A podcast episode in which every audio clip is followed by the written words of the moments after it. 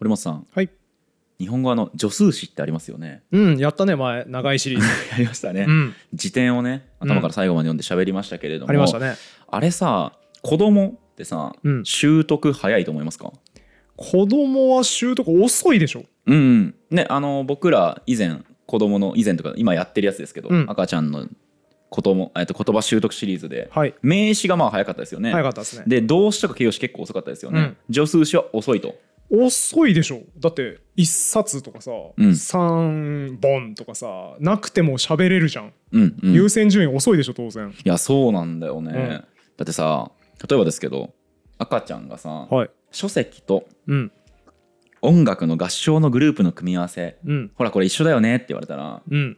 きついじゃないですか。きつい。で僕もきついです えどういうこと？ってなりますけど。なりますよね。これうん。ほら「部」で数えるああはいはいはい。混声二部合唱の部と100万部突破。の部ですね。本当だ。へえみたいな話になるわけでしょ。なるねなるね。ということでそうやっぱ遅いんですよね、うん。まあ、今回この謎に関してお話していきたいと思います。はい。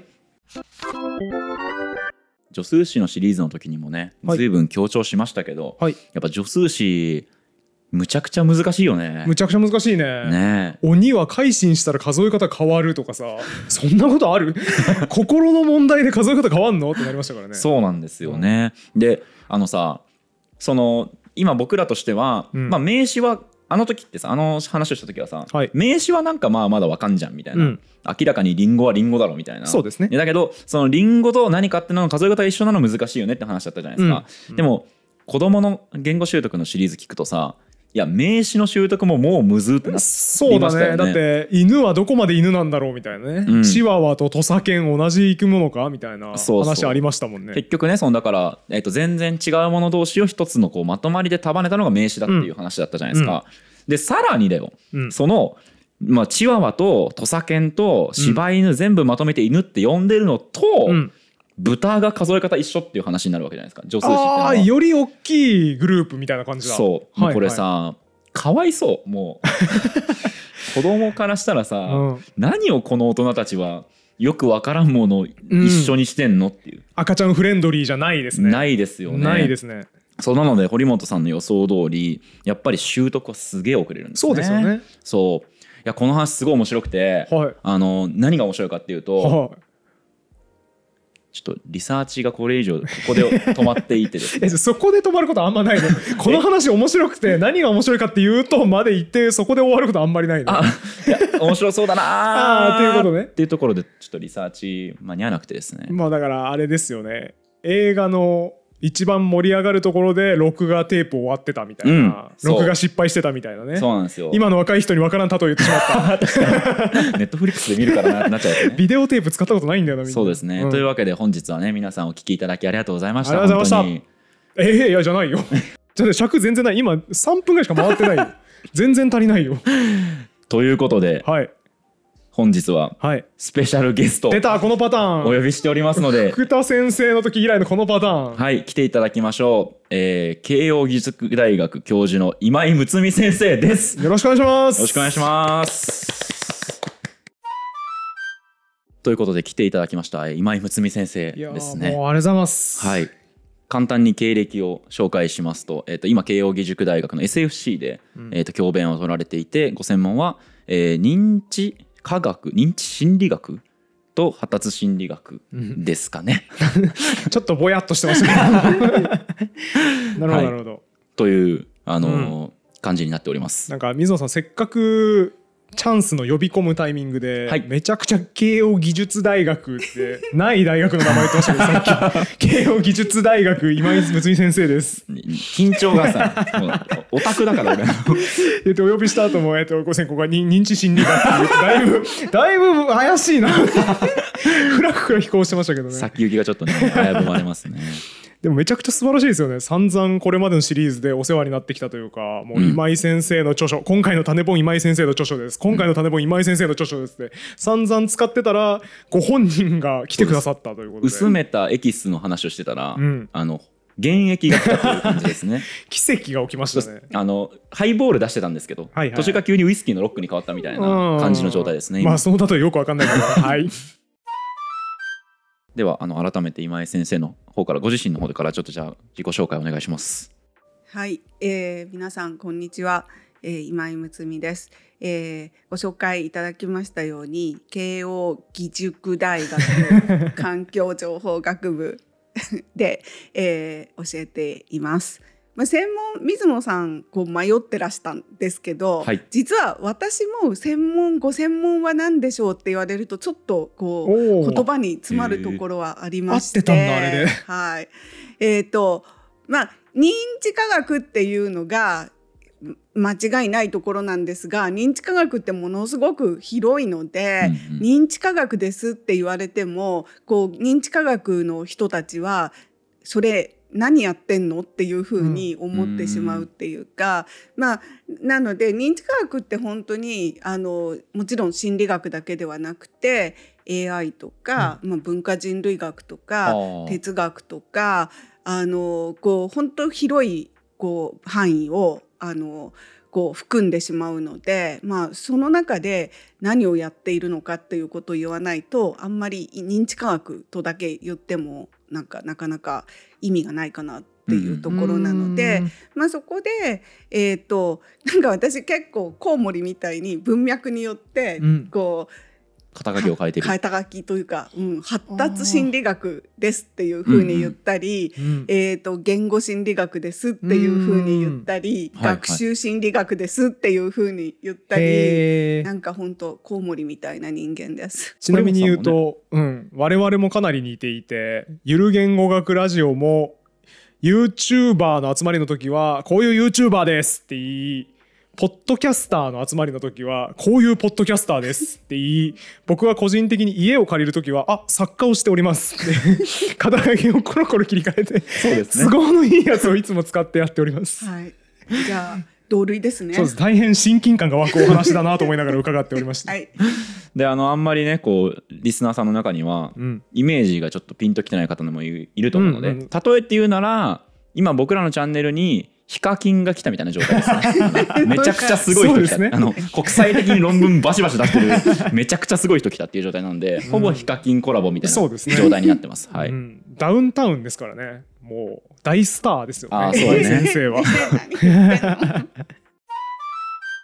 堀本さんさ、はい。前さあの助数詞の話した時に、うん。助数詞とさ加算名詞不加算名詞ってうん。本質的には似てるっていう話したのって覚えてます、いや全然覚えてないです そんな話したっけ、しました。うん。なんかあの複数形がなくって、うん。えー、と名詞にジェンダーがなくってとかで、名詞に加算不加算がない全部ないと助数詞がありがちみたいなああしたしたした。一般の法則として言ってたみたいな。言ってたそのだから心とか覚えてます？なんかあれでしょ？要は区別するのに区別しといた方が便利なんだけど区別する機能がないから代わりに助数詞で補ってんだ。みたいな話だよね。そうだね。おおむねそんな感じですね。ちょっと今井先生の方からなので今の話で名詞のカテゴリー化みたいな話だと思うんですけどちょっとそのあたりをご説明いただけないかなと思うんですがはい、えー、私実はなんかあの言語心理学者ですとは言うんですが言語学者ですと自分を言ったことはなくて。あそうなんですよね。はい。なんかね世の中世の中の人はこう結構言語学者と思ってる人がいるんですけど、うんなんか私言語学者とは恐ろしくてっていうか恐れ多くて恐ろしくてではなくて恐れ多くて言えないうんはい。でうんだからいわゆる言語学っていうのはまあなんか大学院の授業で取ったりとかそのぐらいしかなんかうんうんうん。なので、まあなんかそういうせあのご今のご質問？なんか結構難しい質問で。すいません。なんかねちゃんと答えられるかはないと。まあ不思議だなと思いますね。なんかだから名詞だけでいいじゃんってこそうですよね。名詞があればいいじゃんと思うのに、なんでわざわざそのね名詞を分類？文法的に分類するのかうんうん。っていうのはなんか不思議なんだけどあそうですね。あのも名詞をまず文法的に分類してる。そう。これピンときてますかね？聞いてる人。あれは堀本さんピンとくるこれ。まあ、さっきの話だと加算不加算で英語は分けてますよね。みたいな話ですよね。そうですそうですそうです、うん。あれはだからそのなんかなんとなくね数えられるものにつけるっていうふうにしか覚えてないと思うんだけど、うん。よくよく考えるとあれは分類なんですよねそうだね。名詞のそれはちょっとまず肝なので頭の中に入れておくといいかなと思いますが。だから水とかお金マニーとかは、はいマッチを使うんであって、うん。メニーを使わないよねみたいなやつ。そうそう。単に無味乾燥な文法事項として我々覚えたけどあれは我々の認識というか名詞を分けるっていうところから始まってるんだ。そうですそうです。はい、うん。っていうことですよね。そうなんです。であのでも、えー、とほとんどどの言語でもそういう名詞をただ名詞として扱うんじゃなくて名詞を分ける機能っていうか、うん。まあ、文法、うん。文法っていうのがあるんですよね。うん。不思議ですね。すごく不思議なんですよね。でえっ、とあの手話手話のことはやりましやってえー勉強中で。なるほど。なんかね手話で私すごくやっぱり不思議だなと思うのはあのニカラグアの手話手話の話ははいはい。なんかでちょっとだけはい。はい。でその要するに始まったばっかりの時は、うん。あのそういうじょなんていうね名詞の分類の文法ってないんですよね。加算不加算とか。加不加算とか、うん。助数詞みたいなものがないってうん助数詞とかないないんで、まあ、ミニマムなこう名詞とミニマムな動詞を使ってうん。あのまあだから文法も結構ミニマムにやっぱりこう言語であるためには少なくともこう名詞の順番っていうか、うんうん。要するにどの順番かっていうことがわからないと文って作れないじゃないですか、はい。その規則がないと。うん。でなので、まあ、そこが一番最初にできる文法なのかなと思うんですがニカラグアの手話が。まあ、ニカラニカラの手話に限らずどのどのどの原始的な言語みたいなですね。はいニカラグアの手話についての解説が欲しいです。ニカラグア手話っていうねあのはい。有名な、まあその言語がこう、えーなんて説明すればいいんだろう。言語がこう進化していく仕上がっていく姿を、うん。まあ、初めて、えー世界的に観察された事例として有名な、だなんかわかんないけど文脈で言うと新しいものが生まれたってことですよね。すえー、と進化したものが進化っていう言葉を使うとまたこれも価値判断を含むんで微妙なんですけれども 複雑な文法っていうのが出来上がっていく過程が、まあ、目撃された例、はあは最初に単純な文法しかなかったのが、はい。だんだん複雑になってった。そうですっていうね。でしかもこう現在生きている人たちが、うん。なんかその言語進化ってもう大抵はあのうん。もう何万年前とかなんで、はいあのでその時はもう文書もね文字もなかった時代とかは、なんかまあ分かりようがないじゃないですか。うんででもそのニカラグアのあの手話が手話の発達がすごくこう注目されたのは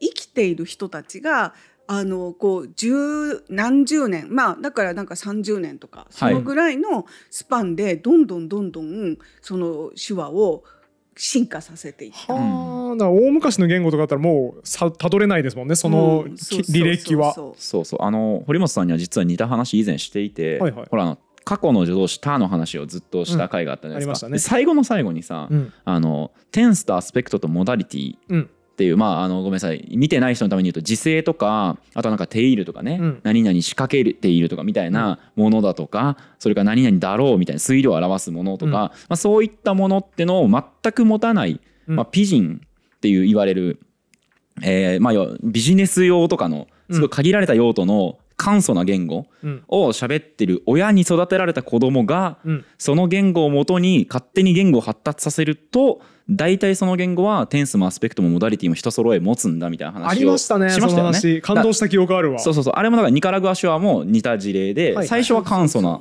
えーとうん。手話を使っていたんですが、うん。だんだんだんだんその、まあ、例えばテンスアスペクトモダリティみたいな体系だとか、うん。その名詞を分類するようなカテゴリーを持ち始めて、うんえ不思議じゃね？これ何々何みたいになったってことですね。そうなんですよ多ね。分多分その時と全く同じ反応しますけどやっぱじゃあ必要なんだっていう驚きがありますね そうなんです発よね。展していくってことは必ず必要だからみんなそうなっちゃうんでしょうね。んんんそうなんですよね、はあだからミニマムに単語を並べて、きまあ、きその規則があればミニマムには意味がわかるうんけどそこでとどまらない、うん人の人間の言語って。うんででだからそのニニカラグアのあの手話でも助数詞があるんですよね。あ助数詞なんですね。しかも、うん定款へー。あの、えー、と加算不加算とかじゃなくて。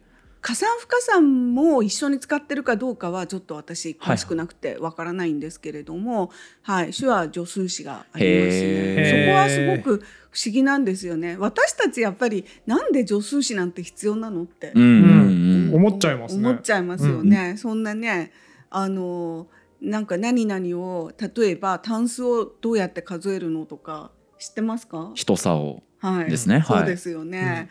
はい、でも大学生50%は知らないと思ううな。そうですね。ぶっちゃけね僕犬2飼ってますとかでもまあ伝わるっちゃ伝わりますもんね、うん。本を2読んだとかでも別に伝わるっちゃ伝わるんで助数詞なくてもね、うん。なんとかなりそうですけどね、うん、そう。なのになんであのこう2に単位がいるっていうのはまだわかるんだけど、はいそこにさらにそのどの種類かっていうのを付け加わなくちゃいけない必然性っていうのがなんかよくわかんないんだそうですね。けど。うん2つとかで全部済ませて、そうそう全てを2つにするでもいいのになぜか「札」っていうなんか本とかにしか使わない変なものを使ってるわけですよね。そうそうそうそう。これだから子供からするとすごい理不尽だなって僕思ってそうですね。かわいそうだよね。うん、えだって俺えそれを学ばないと喋れないの？みたいな。ショックでかいですよね。そうだよね。うん。その助数詞の回でも堀本さんには伝えたんですけどうん「引き」と「頭」ってあるじゃないですか、うんうんその動物といっても、まあ、大体成人の人が抱きかかえられるかどうかぐらいで切れ目があって抱きかかえられないぐらいでかいと頭になるみたいな話ありましたけど、うん。僕日本語母語字だった頃もしそれ聞いてたらえーって思ったと思いますね。うん。引きに統一してよっていう、だと思いますし、僕ちょっと前に早押しクイズにハマってた時期があって、はいはい、早押しクイズちょっと俺強いなって気づいて、うん、ある程度真面目にやったら大会とか出れんじゃねえかなと思って、うん買ってきたんですよ。なんか早押しクイズやるための教本みたいな。問題集みたいな。問題集みたいな。見たらもう覚えとくもののリストみたいなのが載っててロシア5人組の名前とその代表曲とか 全部組み合わせで覚えとかなきゃいけないものがもうずらー並んでて、はいはい。えー、これ覚えないとできないのクイズって 気がついて理不尽さに打ちのめされながらやめた記憶があるんですけど、僕今赤ちゃんだったらえ本ホームランにも使うし論文にも使うの？それ覚えないといけないの、って言って理不尽さでやめるかもしれないです。日本語やめた日本語も無理。英語みたいなやつがいいなって。なりますよね。なったかもしれないですね。当然子供は習得遅くなるっていうのはまあ、なんとなくわかるんですけど、ね。どうやってねそれをこう一つずつ積み重ねていくというか一つずつ覚えていくのかっていうのはちょっと今回今井先生に、ね。はい、伺いたいなと。で。ちなみにあの糖は抱えられるか抱えられないかまあ一つの基準かもしれないけど、はい。でもあれ蝶々とかはい。カブトムシは糖ですよね。そうですよね。あのだからコレクティングとして価値があるカブトムシとかはクワガタは糖と数えるっていう、うん。大事なものは糖と数えるとかね。蝶々の場合はワンヘッドトゥーヘッドって確か、えー、と英語で書かれていたのを直訳して糖になったんでしたっけね？確か。えあそうなんだそうなんだそう確かあのでもね雑学本で読んだんでソースが怪しいんですけど僕が読んだ雑学本にはそう書いてありましたね。なんかねなんかいなかなかいやいやらしいところありますよね。うさぎもうさぎもですもんね。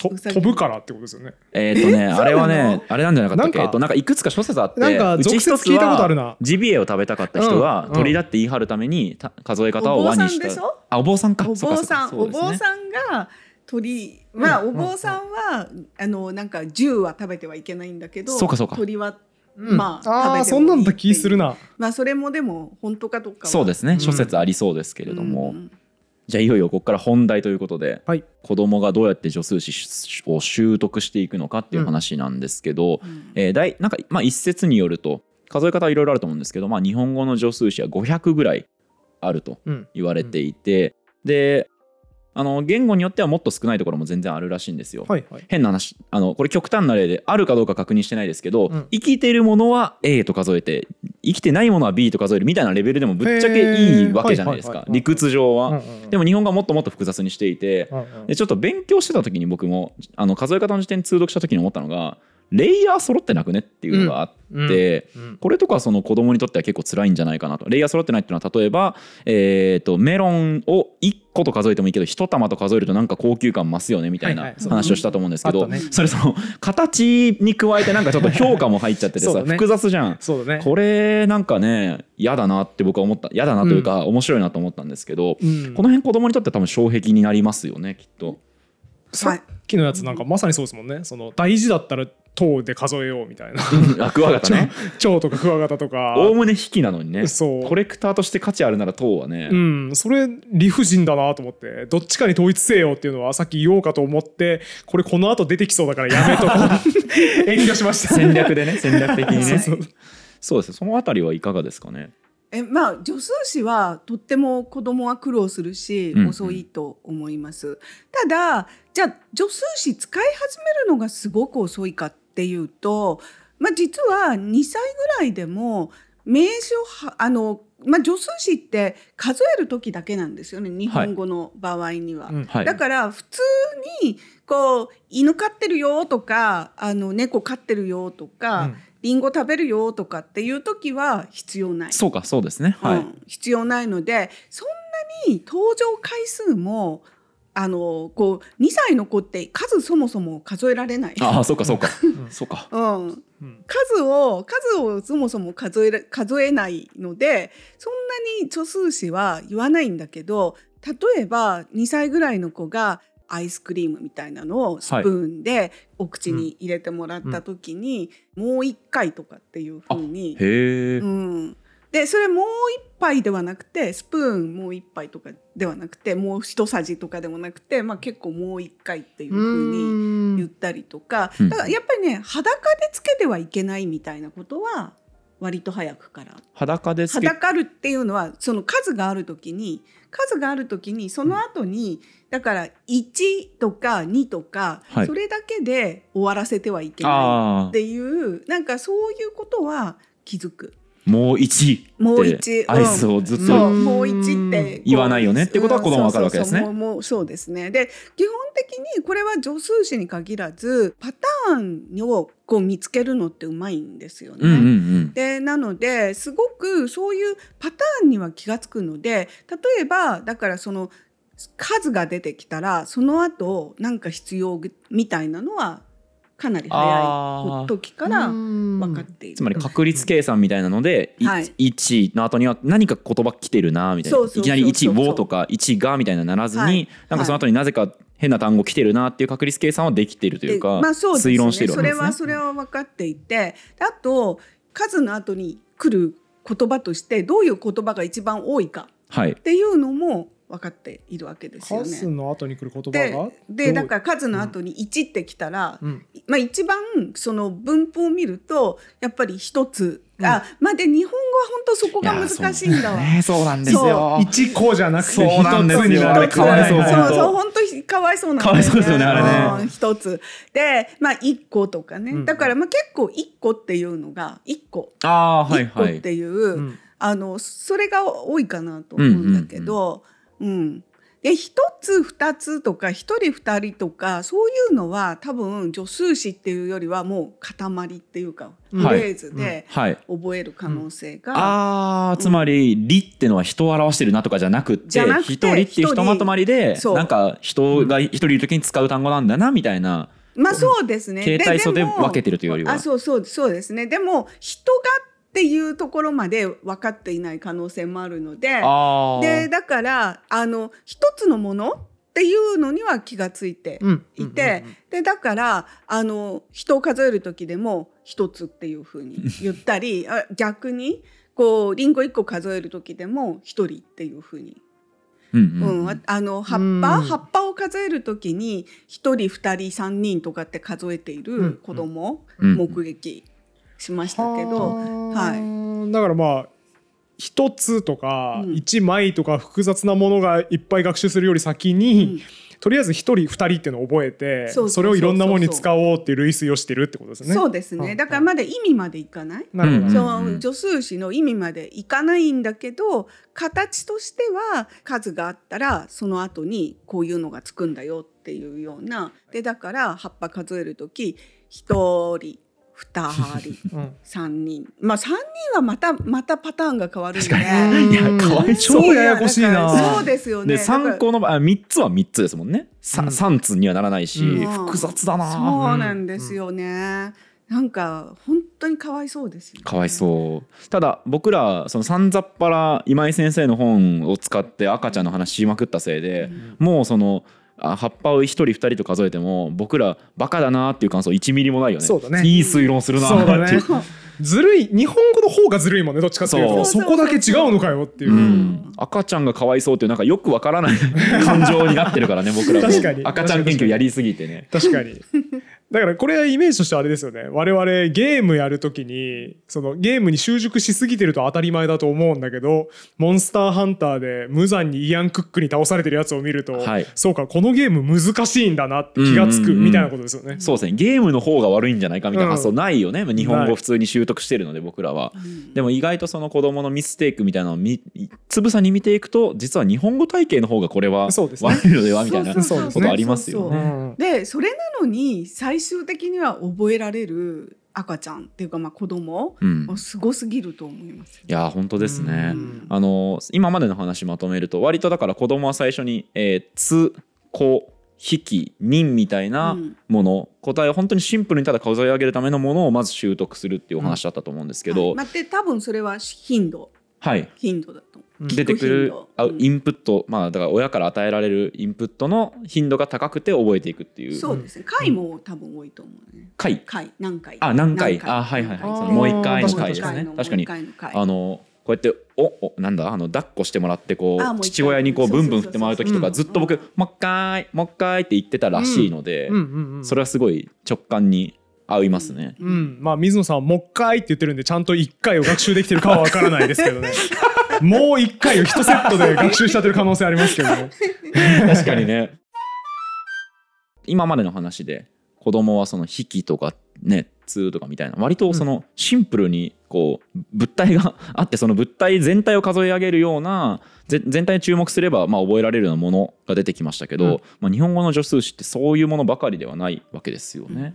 具体なんか他にはどういうような助数詞がこう分類としてはあるんですかね？えっ、とまあじ日本の語日本語の助数詞ですごく大事なのってやっぱり動物とそれ以外を分ける。まあうんうん。動物のは「匹」とか「頭」とか「和」とかがありますよね。はい、ででそれはあの決して物コップを数える時とかには使わないわけですよね。そうですね。ら堀本さん一匹とは数えないですもんね。まあうん人は人で、ね。はい、別のあの助数詞があるんです。あるありますが、まあそういうあの中国語は実はあの「が」ってあの人にも使うけど物にも使っちゃうんですよ。ね。へー。がってあのこの字ですか？がこうなんかがってこの、えっとはい、でがはあのこ日本語の「この」はい。あの簡体なので、そうですね。多分「こ」に当たるやつ。ちょっと堀本さんに、えー、と全力で説明していきはいますと、がが全然頭に浮かんでないです。えっとですね、はい。まずあ難しいな、えっと今っていう感じありますよね、はい。あの上半分のさあの屋根みたいなやつあるじゃん、うん。あの二角書いてうん。真ん中に線をスンと引くみたいな、えっとだから傘みたいな形の漢字がありまして、なるほど。それがまあその中国語の、えっと1個とかに値する相当するような助数詞なんですけど、あのほら1個のこと「一家」って書くじゃん。書くね。あの「家」はもともとその中国語のさっきのあの形から来ている。すげえ。はは合ってるかな？多分確かそうだったと思うんですけど多分はいそれそうですねそれですね。はあだからあのあれだよね。横道世之助の助の線を一本にしてちょっとずらしたみたいなことだよね。あはいはい、はい。あそうそうそうそう。そうそうそうはいそうですそう介入の介の字ってことだよね。そうそうそう。はい。みたいなやつですはい。はい。でそれがその人にも動物えっと人にも物にも使うということですか？そう中国語では。ははい。うんはやだねちょっと。い。なんか嫌だというかこうはい。引っかかりますよね日本人としては。そうでですすねうん。まあいずれにしろなんかだから日本人に日本語に対しとってはすごくその動物と人っていうのは物と一緒にしないっていうのはとっても大事なうんこう教示というか、うん。大事なところなんですよね。で物は物でなんかあのよく一番こうよく聞くのは1個1枚1本みたいに、うん。あれって形のこう1個っていうのは実は 3D のものうん。で1枚っていうのは 2D のもの、うん。で1本はあー。1D のもの。おおー。ーすげえ。次元に対応してんだそれ。そうです。次そうなの？元か形の形って言うんだけど、はいはい。そのお星様の形とか、うん。丸い形とか三角の形とかそういうのではなくて次元なんです。えー、えー。そうなの？そうですよ。俺助数詞の辞典読んだのに全然気づかなかった。そうなのか。そうなんですよ。あそうか。だからどの次元に注目するかっていうので助数詞を、えー、とつ分けてる？っていうか、まあ、だからそのそういう形助数詞っていうのがあって次次元に注目した形の助数詞っていうのがあり、ででも、えー、と例えば、えー、と建物？はい。建物は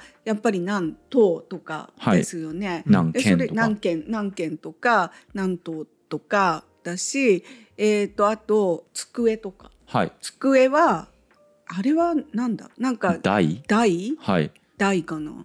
はい。客とか？机って客って言わんか？で机ってそうですよね。なんか変すごく変だなと思うんだけどいわゆるレストランなんかのテーブルはい。あの時は卓なんですよね。ああそうだ。言われてみるとそうだわ。卓言われてみると。うん。卓でででそのものとしての、ね、物理的なものだと台になるのかな。うんうんううん。ん第二。あ本当だ。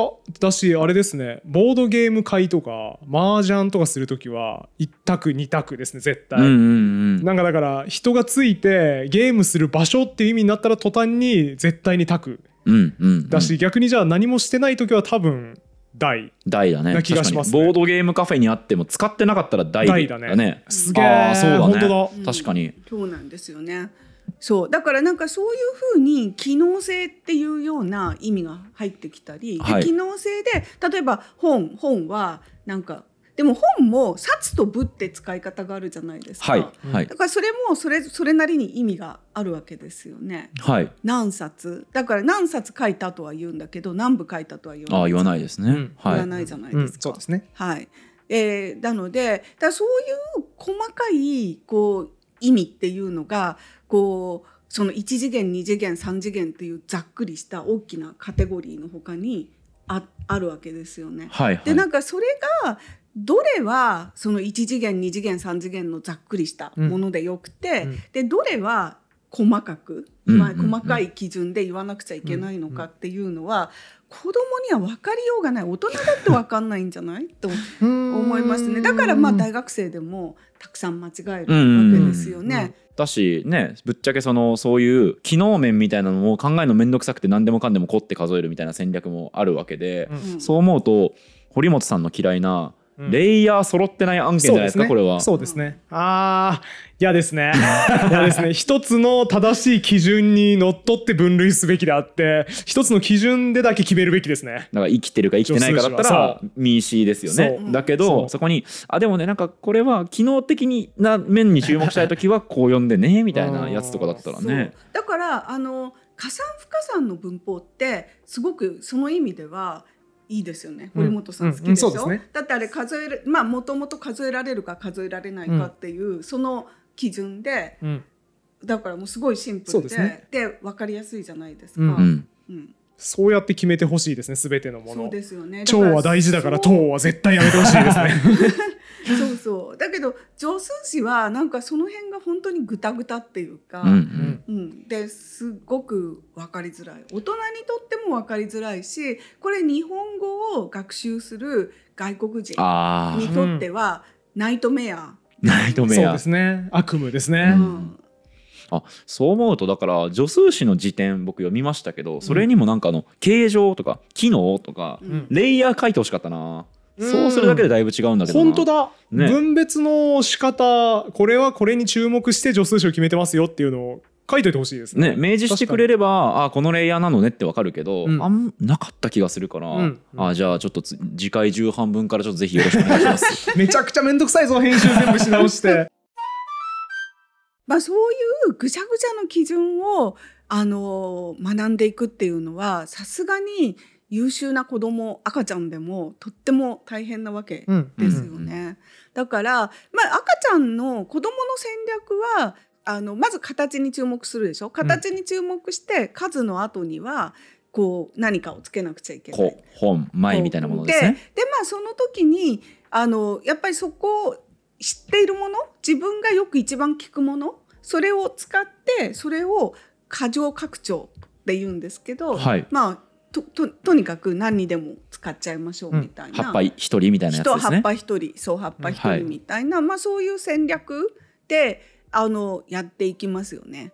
で、まあ、かなりあの長い間そういう戦略でやっていってでやっぱりある時あこれってそれぞれ意味があるのねっていうねその助数詞のだかはい。らその数の後に、ある時には「人」がついたりある時には「えー、と舞がついたり、うん。ある時には本がついたり、うん。ある時には火が機器がついたりあこれって適当じゃないんだっていう、うん。なんか適当じゃなくてちゃんとなんかまあり意味があるっていうかそういう洞察、はいはいなんかそういう洞察が必要で、へー。はいはいはい。うん、へえ似た事例でどっかで喋ったかもしれないんですけど、はいはい。シチリアとシケリアの使い分けありますよね。あ知らねえ。あー素人だ。あ素人だ。おい今井先生何素人ぐらいやってんの？す。いません。すいません。あの謹ん。で訂正いたしますやめなさいよあー素人だとか言っちゃった 何煽ってんの？権威やといやいやいや知らないことたくさんありますよ。そんななんか何でも知ってると思われたら大迷惑。なんかねあれらしいですよ。シチリアはまあ現代のシチリアマフィアとか言いますけど、うん。シチリアとイタリアの、うん。あの辺ですよね、うん。島ですけどあれプラトンがシチリアの方に遠征してたんですよ。アテナイに住んでたんだけどシチリアの方に行っていろんなことを視察して勉強しますよっていう時には文献には基本シケリアへ遠征したって書いてあって。ほう。なんか表記揺れ気持ち悪いなと思って調べてみたらどうもシケリアってのがちょっと古代ギリシャっぽい読み方で、うん古代ギリシャの人プラトンとかが遠征する時にはなんとなくシケリアって書くようになってる。うん。逆に現代っぽい意味でシチリア使う時にシケリアって言ってる人いないよね。うんうん。だからプラトンのシチリア遠征っていうとなんとなくあこいつ古代ギリシャ文献あんま読んでない素人だなってなんとなく思われる っていうことを知ってから僕はシケリアとシチリア使い分けるようになったんですけど。いや使い分けるとか全部シチリアじゃないもん今は。なんかそれを使い分けてるんだなと意味のある使い分けをみんなしてるんだなってことを気づいたから表記揺れじゃなくて僕も使い分けるようになったんですけど子供もそうってことですよね。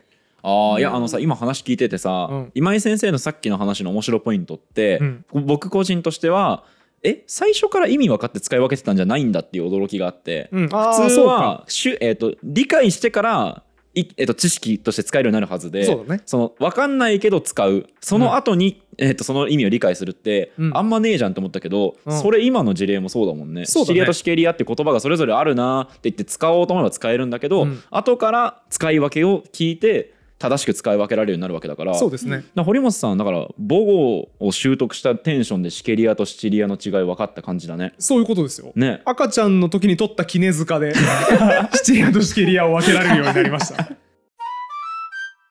ということで認知心理学の泰山北斗にうん、捕まえてうん40分ぐらい話を聞くっていう大変ね映画たい機会を僕は得たわけですがそうですね。泰山北斗ね、あの巨大な人、第一人者みたいな意味ですね。そうですね 赤学のことだと思いますね 要は。もうだからさ、難しいよ、語彙が。本当にに聞いて頭に浮かばないんで。泰山北斗の形骸に接することがねできまして本当に光栄なんですけれどもね。本当に光栄ですね。はいあのーまだこの後もね、うんちょっと今江先生をとっ捕まえて話を聞くという、うんあの非常にですね不遜な行為をここからも続けていく予定でしてまああの僕実はもう今井睦美先生の、えー、期間の本うん、すべて読み終わったんですがすごい。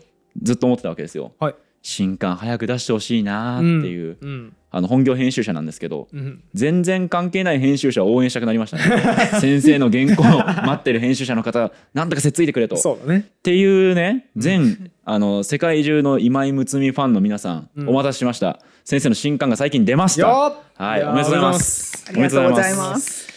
でこの後はちょっとその先生の新刊についてお話を伺っていければと思いますのでえそしてしかもなんともう言語と結構、まあ、関係あるんだけど、うん。パッと見関係なさそうな本っていう俺の知ってる今井先生はどこに行ってしまったんだっていう感じの本だったので、まあ、ちょっとその話を次の回でしていければと思いますので。ミスチルの方向転換みたいな。ね。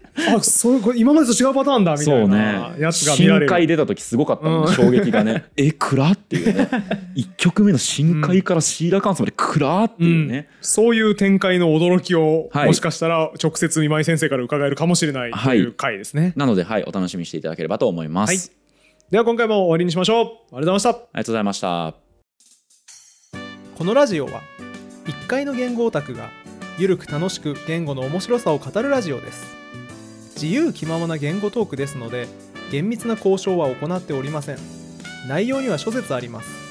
ご了承の上お聞きください。